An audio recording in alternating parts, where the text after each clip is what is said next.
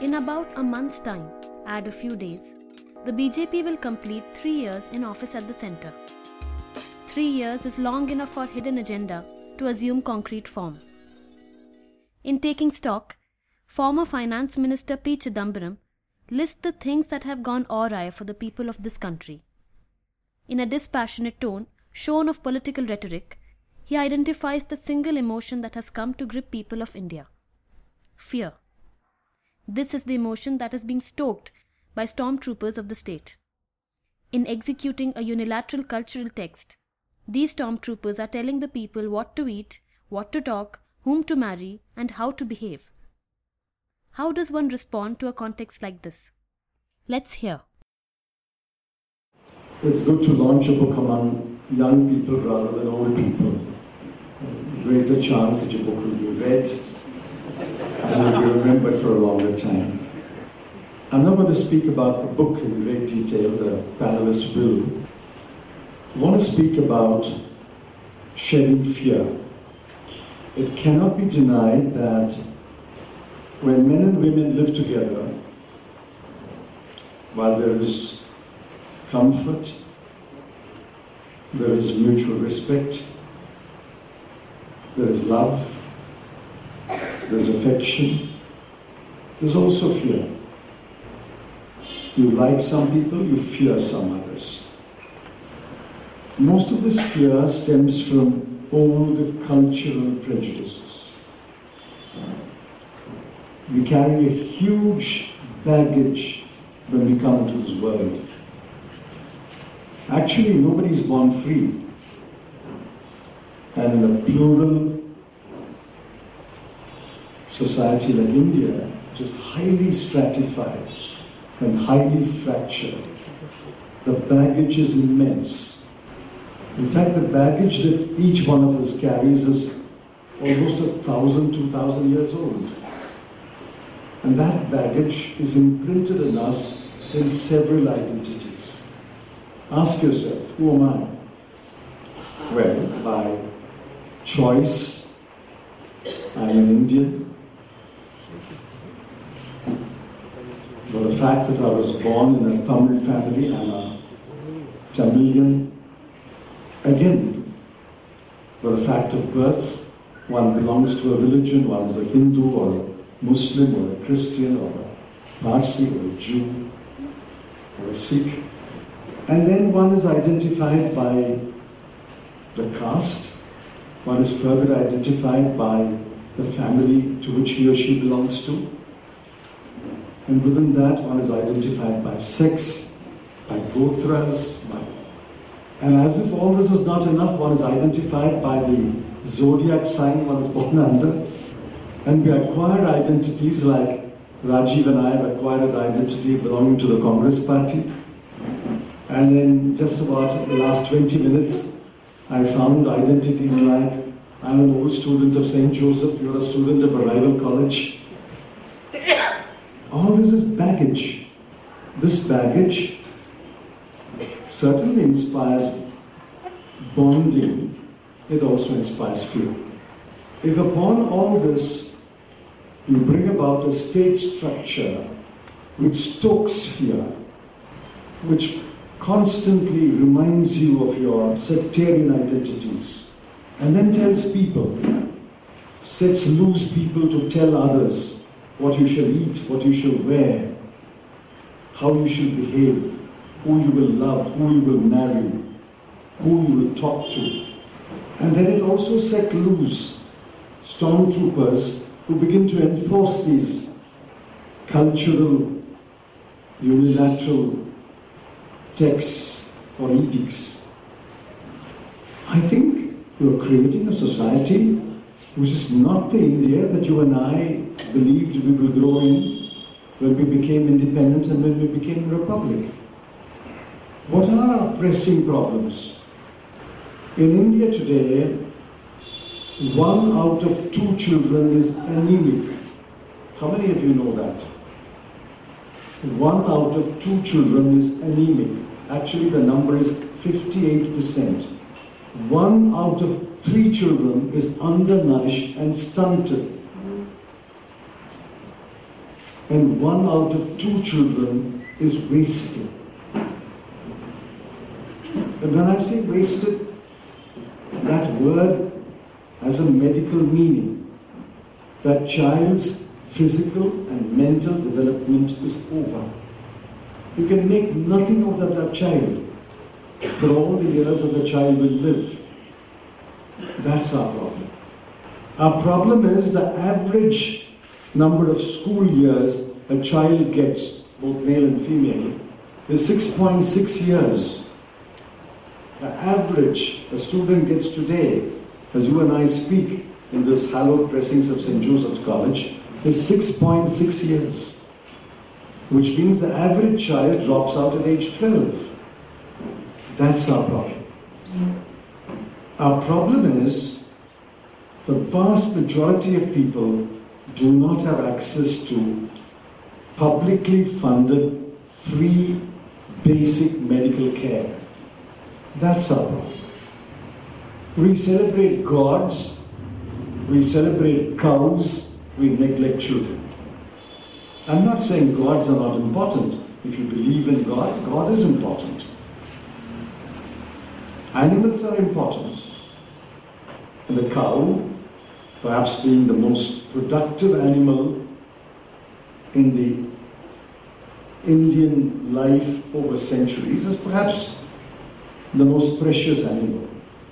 But are not children equally important?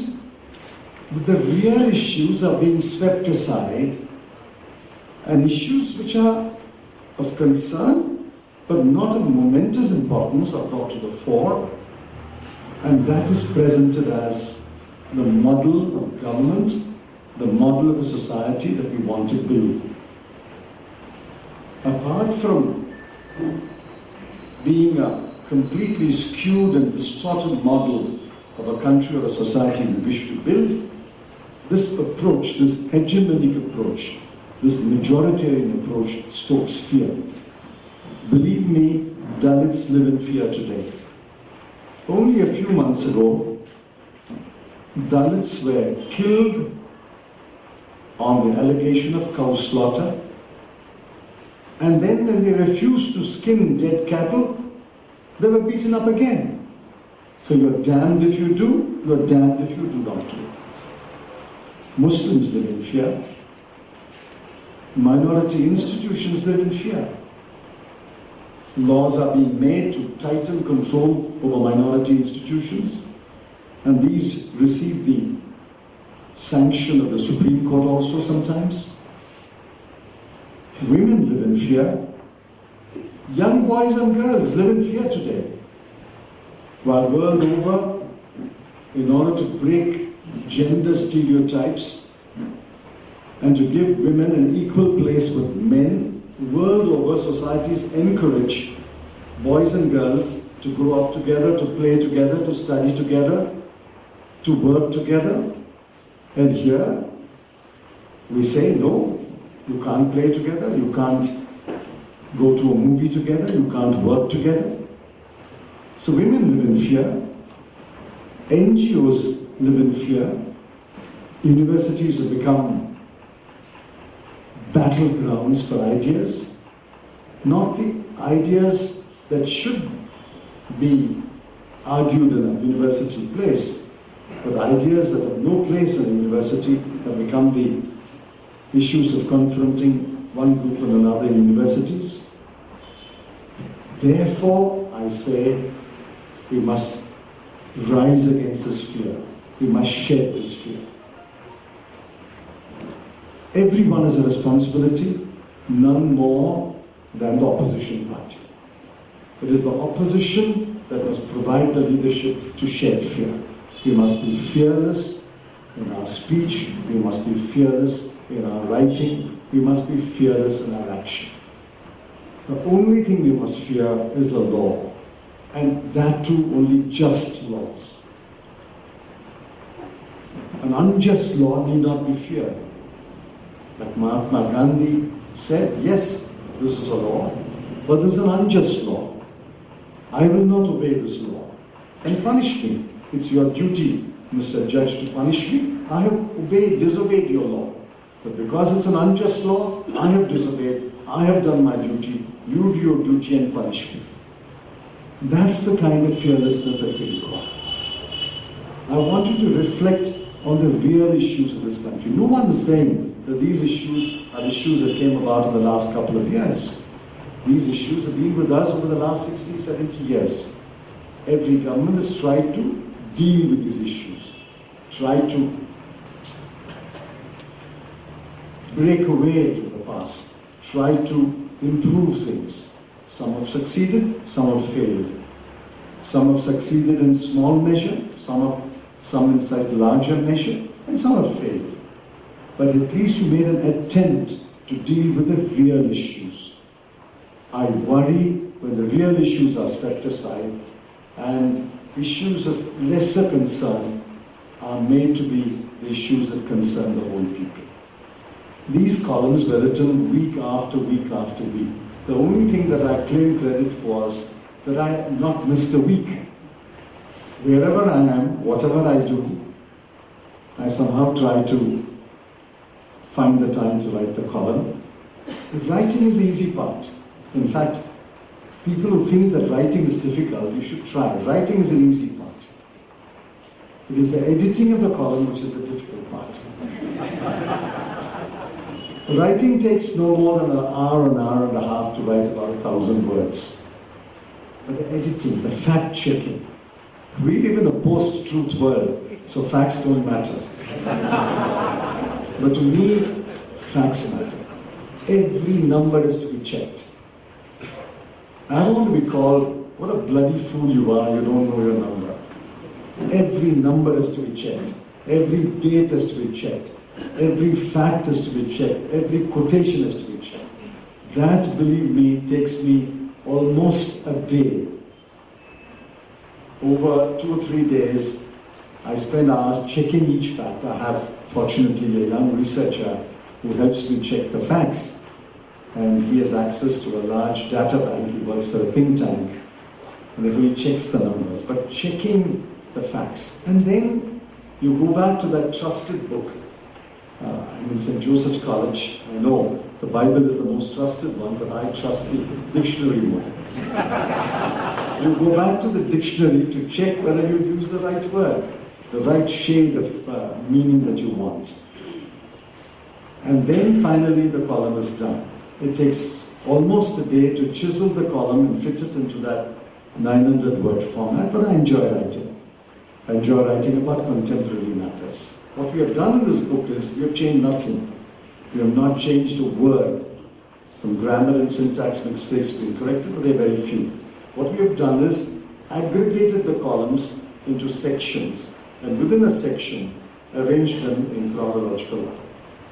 So, I believe, if you read the six columns of demonetization, you will get an idea of how the narrative changed, how the debate progressed. If you read the five columns on Kashmir, you will find how Kashmir, from a relative peace of mid 2015, descended to virtual no hope situation at the end of 2016. If you read the 15 columns on economics, you will see how the narrative changed over a period of 12 months. That is the advantage of aggregating the columns into sections. You can open the book anywhere, it really doesn't matter. And you can read any section.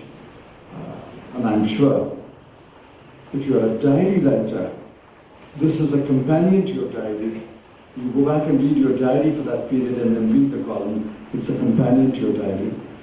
Uh, I think it's a reasonably solid reference book of what happened in 2016, like the previous book was what happened in 2014. I'm deeply grateful to the panelists who will come and dissect the book, I hope. Uh, I will try to be a silent participant as far as possible, but I know that they will provoke me, and that is the purpose why we are here. Thank you very much for this opportunity. I enjoy being in your city. Uh, I enjoy meeting you. Thank you for this opportunity to launch this book in Bengaluru.